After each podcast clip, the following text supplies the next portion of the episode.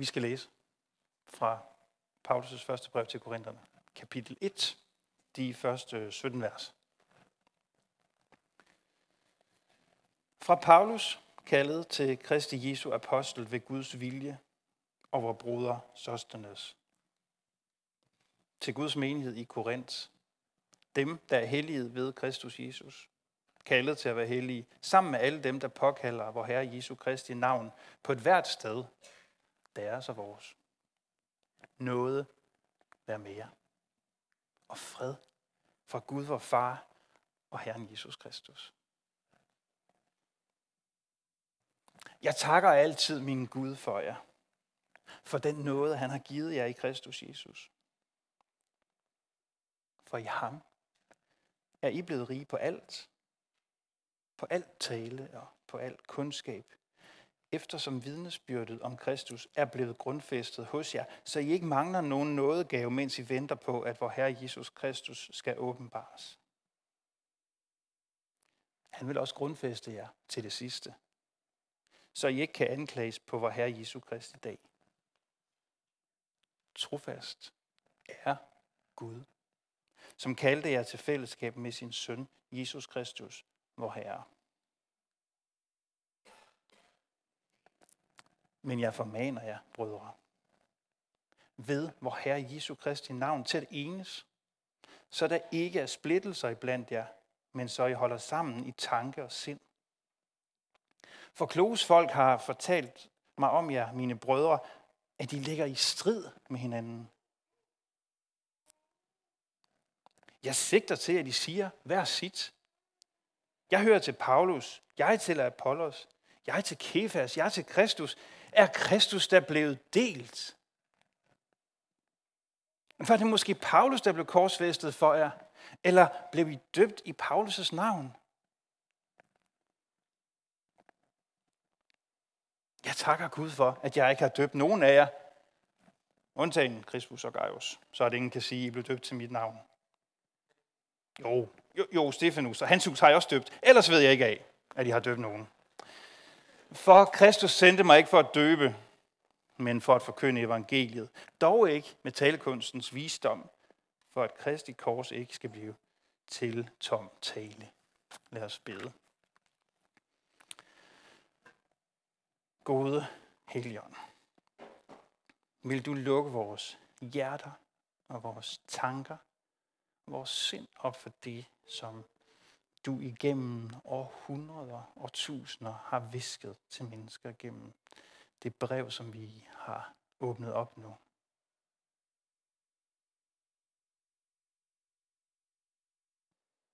Det her brev, som er skrevet til en menighed for 2000 år siden, det, det åbner vi nu, og vi beder om, at du vil øh, tale til os, at du vil lukke vores øjne og ører op for det, som du taler i det her brev.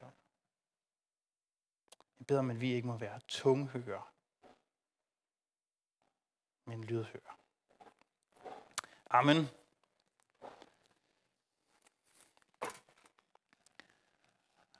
Øh, er der nogen, der kender Justin Bieber? For lige at snakke om noget andet. Ja, kender og kender, det er måske så meget sagt. Har hørt om. Han, der er i hvert fald to dernede. Han gav koncert i øh, Aarhus her i øh, forsommeren foråret. Og øh, han boede øh, overnat selvfølgelig på et hotel i Aarhus. Og øh, da rengøringspersonalet så øh, skulle øh, gøre rent ind på det værelse, hvor han havde boet, var ind på badeværelset, nu bliver det intimt, så øh, så de, at der var skrevet et øh, digt på, øh, på, på badeværelsespejlet. Og de var godt klar, okay, det her, det var fedt. Justin Bieber himself havde skrevet et digt, og de kunne ikke kende det fra nogen af hans sange, så det var, sådan, det var ny, ny Bieber-poesi. Og de tog billeder af det, og det blev øh, delt på Facebook, og hotellet blev bestormet af henvendelser fra fans, der både ville have det her indgraveret i øh, spejlet, og købspejlet, og øh, alt muligt. Og øh, der stod sådan her, er et billede, der cirkulerer. Han havde skrevet øh, uddrag af 1. Korintherbrev 13, hvor der står, her kan vi lige se, love is patient, love is kind, love does not envy. Øhm, og da det så, så gik det jo så op for fans, at det nok ikke var original bibelpoesi alligevel. Men et meget sjovt eksempel, synes jeg, på hvordan det her brev, 1. Korintherbrev, som vi åbner, og det her skal vi komme til om lang tid, kapitel 13, hvordan det stadigvæk bliver ved med at viske om kærlighed til verden. Det er måske vigtigste kærlighedsbrev, der nogensinde er skrevet. Og der er alle jer, der har prøvet at skrive kærlighedsbrev, ved, der er skrevet nogle meget vigtige nogen. Øhm, det er måske et af de allervigtigste. Det er et brev fyldt med kærlighed. Og som på en eller anden måde kulminerer her. Nu har vi lige sådan set toppen, når man begynder en bjergbestigning, og man kan sådan lige inden man begynder lidt på afstand, kan man se toppen, der knejser i det fjerne. Det er der, vi skal op. Det er det her. Det er der, vi skal op. Men ikke endnu, fordi nu går vi hen til foden, og så begynder vi den møjsommelige vandring mod toppen. Fra Paulus. Paulus, som bliver kaldt den 13. apostel. Paulus, som var en jødisk fariser, øh, lærer på Jesu tid, der startede med at forfølge de kristne, og så blev mødt af en kraftfuld åbenbaring af Jesus Kristus selv. Den slog ham om kul på vejen til Damaskus. Han blev mødt af den opstandende frelser, som spurgte ham, hvorfor forfølger du mig? Og Paulus' liv tog en dramatisk ændring. Fra at være forfølger af, kristen, af kristne, blev han nu selv en kristen. Paulus han havde indset, at med Jesu død og opstandelse, der var der sket noget helt grundlæggende nyt i verden, som vendte op og ned på alt. Med Jesu død og opstandelse var der sket noget grundlæggende nyt i verden, som vendte op og ned på alt. Og når man bliver opmærksom på sådan noget, så skal det selvfølgelig fortælles videre.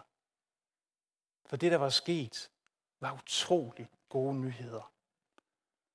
Det hedder evangelium. Paulus var rejsende i evangeliet, i de gode nyheder. For det her budskab, det skulle ud. Paulus han rejste rundt i hele Middelhavsområdet og startede menigheder. Begyndte at fortælle de gode nyheder. Så så han, hvem der, hvem der var nysgerrig, hvem der ville høre mere. Og så begyndte han at grundlægge kirker. Paulus havde grundlagt den her menighed i den græske by Korinth. Det var en havneby, som havnebyer er. Det var en hedensk by. Fyldt med afguder, fyldt med livsanskuelser i ét samsurium. Og der kom Paulus til, at han begyndte at danne, grundlægge et fællesskab i Jesu Kristi navn. En kirke. Han er der en god, et godt stykke tid, og så rejser han videre, for der er andre kirker, han skal grundlægge rundt omkring. Og efter et par år, tre år, fire år, fem år, det, det er svært lige at holde styr på kronologien i hans rejseaktivitet, så hører han nyt fra den by, fra den menighed, hvor han har boet. Han har faktisk boet der i lang tid, slidt med dem. Han hører nyt fra den by, og det er ikke gode nyheder. For det Paulus han hører, det er, at de er råd i totterne på hinanden, som man sikkert ville have kaldt det i Nordjylland. Han hører, at menigheden i Korinth er fyldt af splittelser, af kaos. Og ja, på en eller anden måde, så må man jo elske den her menighed i Korinth. Fordi alt, hvad der kunne gå galt i en menighed, det går galt i Korinth. I kan næsten ikke finde den synd, der ikke bliver begået i den menighed. I kan næsten ikke finde den konflikt, der ikke er i den menighed. Alt, hvad der kan tænkes at gå galt i en menighed, det går galt i Korinth. Og det må man jo bare elske den for. Hvad man også må elske den for, er, at alt, hvad der kan gå godt i en menighed, også går godt i Korinth. Der er mennesker, der midt i deres kaos insisterer på at være fællesskab. Liv et liv i noget, i tilgivelse. Et lægende, helbredende fællesskab med en levende spiritualitet. Og Paulsen skriver nu. Han skriver flere breve. Han skriver tre breve faktisk. I hvert fald. Og det ene er gået tabt. Det er kendt som tårerbrevet. Øh, vi har to breve bevaret, som han har skrevet til menigheden i Korinth. Og, og det første brev, som vi læser her efter, det er fyldt med underfulde ord og med overraskelser. Det begynder lige fra, fra begyndelsen. For hvad kalder han dem? I vers 2 siger han, til Guds menighed. Der er de her 50, 100, 150, det er svært at vide, modtager det her brev. Han ser dem for sig. Han ser de her mennesker, som er i gang med at som er i problemer, som er i gang med at rode rundt i det. Og han kalder dem Guds menighed. Det er noget af en hedersbetegnelse. Vi er jo glade for at blive kaldt for folkekirke. Men hvad med Guds menighed, det må være endnu bedre. Hvilken hæder, hvilken ære at blive kaldt for Guds menighed i Korinth. Og hvad har de gjort for at fortjene sig den ret, den hæder, den ære? Ingenting, siger han også. I hellighed helliget ved Jesus Kristus. I er Guds menighed. I er helliget ved Jesus Kristus. I er gjort hellige af ham. Det, som er sket i Jesu død opstandelse, det har grundlæggende ændret verden, og det har også grundlæggende ændret, hvordan I kan se jer selv. I kan se jer selv som Guds menighed i Korinth. I Kristus, der er i Guds menighed. Det betyder, det for, det betyder alverden. Det betyder, at de mennesker, der modtager det her brev, bliver sat ind i en meget, meget stor og meget, meget gammel historie, som begyndte helt fra begyndelsen af, hvor Gud udvalgte en mand, der hed Abraham, og siger, jeg vil gøre dig til et folk. I dig skal alle jordens slægter velsignes. Dine efterkommere skal blive så talrige, som himlens stjerner og sandet omkring dig. Du kan ikke tælle dem. Jeg, vil, jeg udvælger dig. Ikke fordi du skal have velsignelse og privilegier for dig selv, men fordi verden skal velsignes. Det blev til jødernes fortælling, jødernes historie. Et folk, der blev udvalgt for, at jorden skulle velsignes igennem dem. Paulus tager nu menigheden og siger, i Kristus er I blevet en del af Guds folk. I hører til den her historie. I er et bestemt slags folk nu. Og I er her for, at verden skal velsignes igennem jer. Og så går han til opgaven. For nu er han, går han i gang med at forme deres forståelse af sig selv og af verden, så de også opfører sig som det, de er. Altså det, der er sket i relationen mellem Gud og mennesker, vertikalt, lodret. Jesus, Jesus død på korset, gjorde Gud og mennesker kan blive forenet, kan blive et. I Kristus har vi adgang til Gud. Det skal have betydning horisontalt i vores relationer med mennesker og med hinanden. Og det er svært. Som en gammel præst, jeg beundrer, øh, skriver et sted, det er let at blive frelst. Det er faktisk utroligt let. Blive frelst at tro på Guds nåde. Et råb, et suk til Jesus. Det er let at blive frelst, skriver han. Men at være fællesskab, det er svært. Forbandet svært, skriver han faktisk. Og som jeg kender ham, så mener han det ret bogstaveligt. At være fællesskab er forbandet i ordets bogstaveligste betydning svært. Det var svært i Korinth. Der var, altså, hvis jeg havde modtaget det brev, så, øh, og skrevet her om Aalborg Valgmenighed, så tror jeg ikke, jeg havde stipuleret det i præstenetværket som jeg er en del af, så tror jeg, jeg foretrækker at holde det lidt diskret, sige, vi tager den her bag lukkede dør. For det er vidderligt, videre ikke særlig flatterende, hvad Paulus han udfolder i de her breve om dem. Men det skæbnen ville det så sådan, at menigheden i Korinth, og alle de navne, der bobler op alle steder, bliver blæst ud fra hele verdens historie. Det var den slags problemer, de havde. Hvad der viskes i mørket skal råbes for tagene. Nå, det var ikke særlig flatterende, øh, øh, de ting, eftertiden har analyseret på kryds og tværs. Der var skænderier, diskussioner, fraktioner, seksuel, seksuel umoral og alle mulige slags diskrimineringer, himmelråbende grovhed og dumhed og snopperier.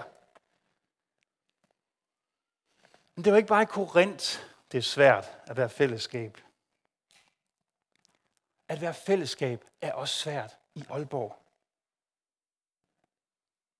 At blive fællesskab er noget, vi er skabt til.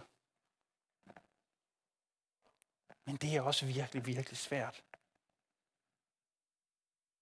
For eksempel, nogle af jer er gift.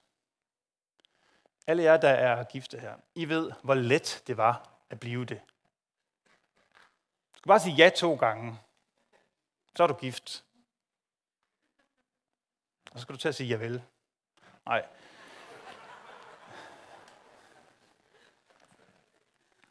At, at blive gift, det er det nemmeste i hele verden. Men at være gift, er det måske sværeste, du overhovedet nogensinde kommer til at gøre ved dig selv. Og det bedste.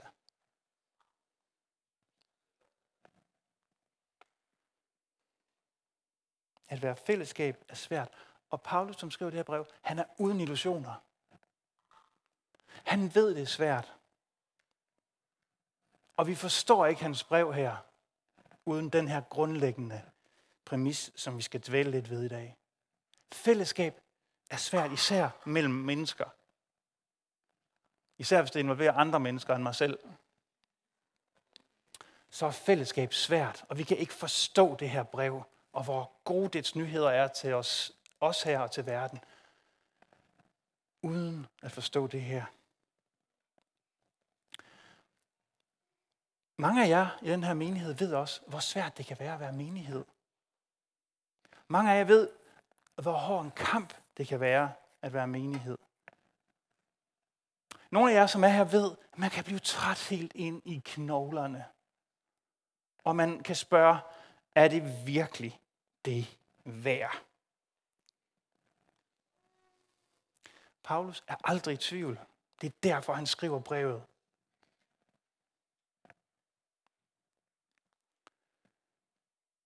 Paulus han kunne jo egentlig også have sagt, fint, find selv ud af det. Jeg købte domænenavnet find selv ud af det.dk i sådan en fase, jeg havde. Find selv ud af det.dk. Det kunne Paulus bare henvise til. Find selv ud af det. Punktum. Den antikke verden, eller hvad det vil være. Jeg gider ikke. Jeg er træt til døden af at høre om jer. Nu har jeg brugt så så lang tid på jer, og det har til synligheden ikke nyttet noget som helst. Prøv at høre, hvad Paulus skriver i sit andet brev til, Korinther, til Korintherne. Han skriver sådan her. Han er i polemik nu med nogen. Det er han jævnligt. Er de hebræer? Det er jeg også. Er de israelitter? Det er jeg også. Er de af Abrahams slægt? Det er jeg også. Er de kristi tjener? Jeg taler rent afsindigt. Jeg overgår dem. Er det ikke fedt? Og så siger han, jeg har slidt og slæbt, tit været i fængsel, fået slag i massevis. Jeg har været i livsfar mange gange. Af jøderne har jeg, fået fem, har jeg fem gange fået 40 slag minus 1. Jeg har fået pisk tre gange, er blevet stenet en gang, har lidt skibbrud tre gange. Jeg har drevet rundt på det åbne hav et helt døgn. Ofte på rejser, i fare på floder, i fare blandt røvere, i fare fra mit eget folk, i fare for hedninger, i fare i byer, i fare i ørkener, i fare på havet, i fare blandt falske brødre. Og som om det ikke var nok. Jeg har arbejdet og slidt, ofte haft søvnløse nætter, lidt sult og tørstet, ofte fastet, døjet, kulde og manglet klæder. Hertil kommer det, som dagligt trykker mig. er det ikke fedt? Hertil kommer så det, som dagligt trykker mig bekymringen for alle menigheder.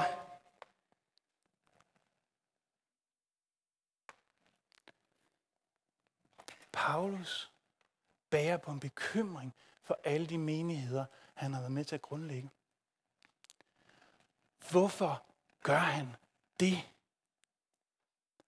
Hvorfor vælger han faktisk at sætte sig til skrivebordet, arbejdsbordet, skrive et brev, som handler om konkrete mennesker og deres konkrete problemer, i stedet for at sætte sig ned og skrive den lærebog i systematisk teologi, som han burde have skrevet, men som han aldrig fik skrevet, fordi han havde alt for travlt med at bekymre sig om konkrete fællesskaber. Tænk, hvis Paulus havde været doktor til Ol i stedet for nogle velordnede afhandlinger, vi havde haft Vi kender Paulus' teologi gennem breve.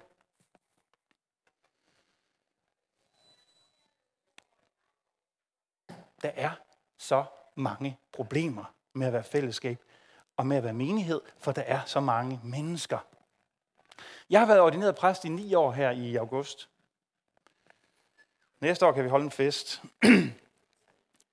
Nogle gange så spørger man, var det det værd? Kunne jeg have brugt mit arbejdsliv, mine ressourcer på en anden og bedre måde? Herrens vingård, det er jo ikke en velordnet prydhave. Det er et vildnes, og man ved aldrig, hvad der kommer op af jorden. Man ved ofte ikke engang, hvad man putter i den. Da vi plantede menigheden her i Aalborg for 12 år siden, øh, Aalborg Valgmenighed her, der var der nogle af jer, som havde været med til at skrive en, en hvidbog. Et dokument, som beskrev menighedens vision og værdier. Det var en god hvidbog. Det var et vigtigt dokument. Det er et vigtigt dokument. Og det stod flot i bogen, men så kom alle menneskene. Og forstyrrede. Nu sidder I her og forstyrrer.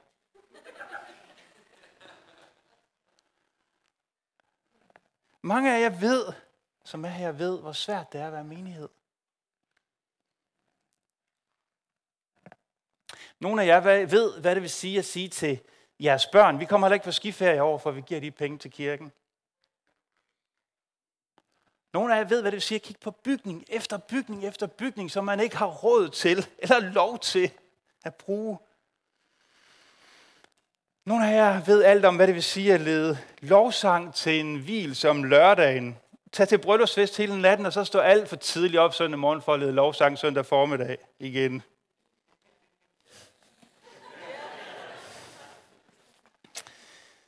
Nogle af jer ved, hvad det vil sige at have en virkelig, virkelig introvert dag.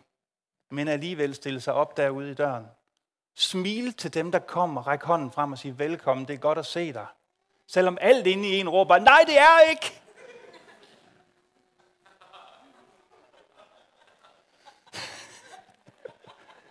Nogle af jer ved alt om, hvad det vil sige. En lørdag efter, at sidde her en lørdag eftermiddag og bakse med computer og lydanlæg, fordi det skal være klar søndag formiddag, og halvdelen af de timer rejser på ferie, og den anden halvdel er blevet gift for nylig, og nogen har købt en okse, og jeg ved ikke hvad. Mange af jer ved, hvad det vil sige at prøve at få gang i en åndelig samtale med en basisgruppe, der er fuldstændig ligeglad med åndelige samtaler. Mange af jer ved, hvad det vil sige at åbne sit hjem, selvom man helst vil tilbringe den her aften med at glo på Netflix uafbrudt. Mange af jer ved, hvad det vil sige at skulle føre alvorlige og skæbnesvangre samtaler med mennesker, man holder af, men hvis beslutninger fører dem et sted hen, hvor man ikke kan følge dem. Nogle af os ved, hvad det vil sige at have ingenting, som i absolut ingenting at sige til nogen, og alligevel vride armen rundt på sig selv og stille sig op og holde en prædiken.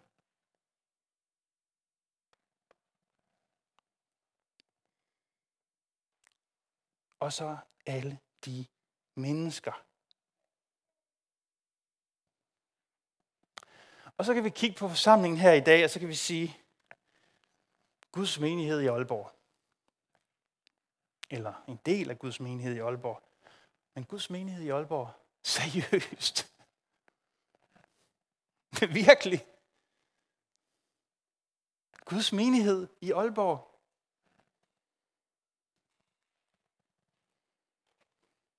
Er vi det? Var vi det bedste, han kunne opdrive? Sikkert ikke. Men det er os, der er her. Og nu er det ikke, fordi I er kommet her i dag, går ud fra for at blive svinet til eller fornærmet. Eller blive mismodige. Men vi forstår simpelthen grundlæggende set ikke det her brev, hvis vi ikke forstår det her, at det er svært at være fællesskab, især sammen med mennesker. Og så alligevel, så finder vi ud af livet sammen, eller også så gør vi slet ikke. Vi bliver ikke os selv ved at være os selv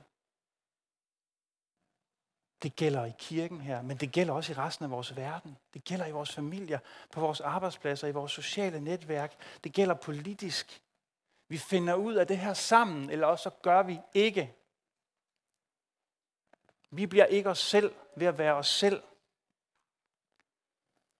Grænsebyggeri i verden sætter rekord for tiden. Og når vi læser i sådan den politiske debat, så råber og skriger man jo om, om vi ikke godt kunne lade være med at råbe og skrige så meget.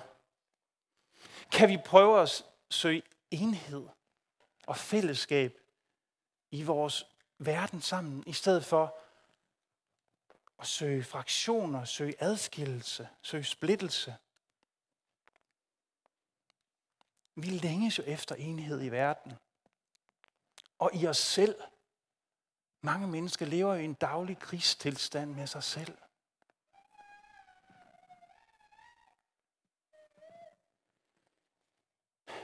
Da jeg var yngre, der blev jeg tit skuffet over mennesker. Jeg havde en illusion om, at der fandtes andre mennesker end mig, som var helstøbte og perfekte. Og som aldrig blev anledning til nogen særlig irritation eller nogen særlig skuffelse. Som ikke klokkede i det. Som ikke havde dark sides, der pludselig væltede frem. Men de mødte øh, ikke andet. Og en dag blev jeg voksen nok til også at se mine egne dark sides. At jeg også var et menneske, som var irriterende. Som havde alle mulige fejl. Og det kan være fristende at vende sig væk fra fællesskab. Det kan være fristende at søge væk fra sig selv. Det kan være fristende at vende sig væk fra sin ægtefælle, få en ny, en ny arbejdsplads, en ny kirke, eller ingen kirke, eller ingen ægtefælle. Og Paulus, tænker jeg, må, han må simpelthen have været fristet. Han var ikke guddommelig. Han var et menneske, og han må have været fristet til at vende ryggen til fællesskab og isolere sig i et teologisk elfenbenstårn. Men han insisterer på fællesskab. Altid. Og han siger, at det er i fællesskabet mellem de Kristus troende, at Kristus er på spil.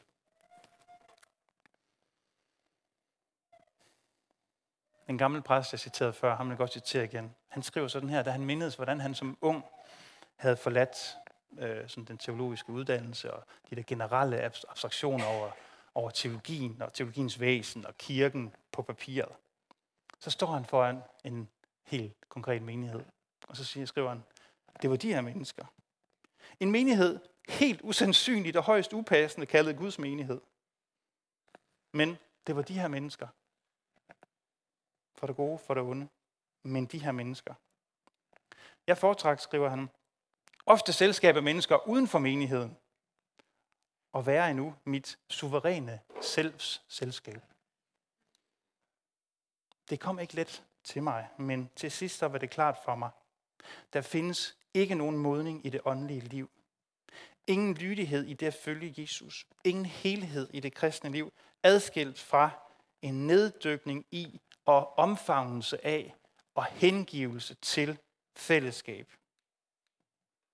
Fællesskab, ikke den højt lovpriste individualisme i vores kultur, er de omgivelser, hvor i Kristus er på spil. Fællesskab med konkrete mennesker, som har navne, som har historier, som nogle gange er det smukkeste, vi kan tænke os, og sjoveste, og mest spændende og fascinerende. Og nogle gange er virkelig irriterende, og man sidder bag dem, og de ånder tungt på en måde, som bare er enormt frastødende. Kender I det? Nej. Men altid konkrete mennesker i et konkret fællesskab. Altid. Det er der, Kristus er på spil. Det kan være langt nemmere at være åndelig, end at være menneskelig. Sådan var det for menigheden her i Korinthe.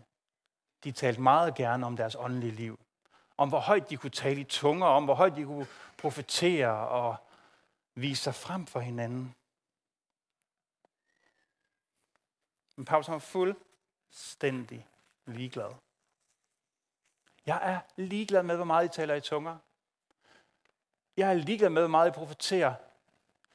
Så længe der er uenighed imellem jer, så længe der er splittelser, så længe I ikke har hengivet jer til fællesskabet, til det selvopoffrende fællesskab imellem den irriterende person, der sidder ved siden af dig, så kan du rende og hoppe med din tungetale. For så er alt, hvad du siger og gør, en stor modsigelse af evangeliet. De gode nyheder om, at Jesus Kristus kom for at skabe enhed og helhed i verden mellem Gud og mennesker og mellem mennesker. Det er udbredt i dag, også blandt kristne, at gøre sådan lidt grin med kirken. Ha' sådan lidt en ironisk. Lave en sjov med hele tiden. Det er man jo heldigvis, heldigvis i sin grundlovssikrede ret til at gøre. Og det har mennesker jo altid gjort, og det skal kirken nok overleve. Men Paulus gør aldrig grin med kirken. Han opgiver den aldrig. Han ser på de mennesker og tænker Guds menighed. Jesus på spil. Jesus i fællesskab. Kan du se på kirken sådan? Når du ser på kirken, hvad tænker du så? Hvad er dit blik? Er dit blik formet af det, Jesus han har gjort på korset? Så du ser på dine medmennesker i den her forsamling. Vi er her i dag, og vi er menighed nu. Ser Guds menighed. Gud på spil. Det er altid gennem fællesskabet med rigtige mennesker, at Gud han former os. Det er svært i dag, men det var, og det var endnu sværere dengang. I den antikke verden, som det her brev er skrevet i og til, der var opdelingerne mellem mennesker endnu stærkere, end de kan være i vores delvis demokratiserede kultur. Forskellige mennesker af forskellige etniciteter og sociale klasser, de var ikke sammen. Det var de simpelthen ikke. Men så kommer Jesus og siger, at alle mennesker er elsket af Gud. Så kommer Jesus og siger det helt vanvittige, at de mindste skal blive de største. Og så opstår der fællesskaber, hvor jøder og grækere og romere og alverdens slags mennesker, de mødes. Og enheden mellem de mennesker var, som en historiker siger, ikke bare en konsekvens af budskabet om Jesus. Sandsynligvis var enheden mellem de kristne i de første kristne menigheder en af de vigtigste grunde til, at evangeliet overhovedet blev troet. Det var et vidnesbyrd om, at der findes en, som kan skabe enhed mellem mennesker. Fred med Gud og helhed inden i os selv.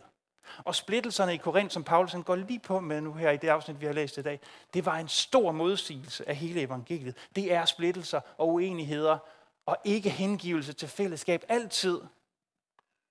Ikke bare når vi står og råber af hinanden, men når vi trækker os fra hinanden.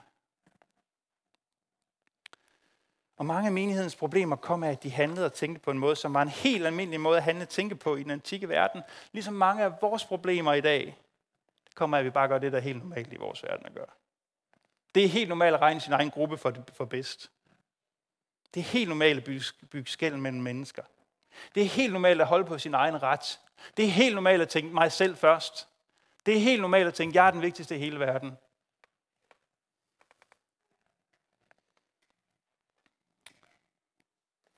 Og så disse mennesker med navne. Men der er et navn, og brevet er fyldt med navne. Det skal vi kigge på en dag. Det er fascinerende, hvordan Paulus kender dem med navn. De er ikke bare en grå masse. Men de har navne, de har historier. Men der er et navn, som Paulus han gentager igen og igen og igen. Jeg læste til en øh, familie, en dag vi havde vores familie, læste jeg noget af det her højt øh, hjemme i vores lille familie. Og så siger en af mine drenge, siger, der bliver godt nok sagt, hvor Herre Jesus Kristus mange gange der. Og det gør der. Der bliver sagt, hvor Herre Jesus Kristus rigtig mange gange. For det er det navn, som Paulus aldrig bliver træt af at holde op for menigheden i Korinth. Som han aldrig bliver træt af at skrive til dem. Jesus Kristus. Så stærkt er navnet. Så håbefuldt er det navn. På ham, som møder os med sin nåde. Og det han vil i de fællesskaber, der bærer hans navn. Vi skal tale om nådegaver senere i den her serie. Paulus er lige inde på det her og siger, Der er masser af nådegaver i jeres menighed. Nådegaver, det betyder manifestationer af noget. Det betyder, at det her begreb, noget, som er noget flyvsk, bliver iklædt krop og form.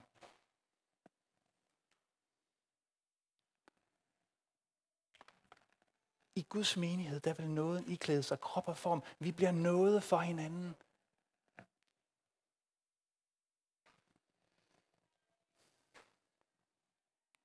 Vi får givet nåden af ham, som var manifestationen af nåden, da han døde på korset for vores skyld. Det har vores by, og det har vores verden helt utrolig meget brug for. Det har vi helt utrolig meget brug for.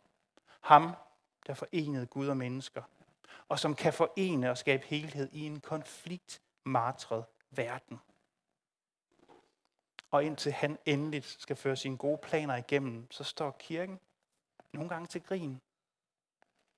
Og altid uperfekt, men alligevel som et tegn og et vidnesbyrd om den perfekte kærlighed og enhed. Amen.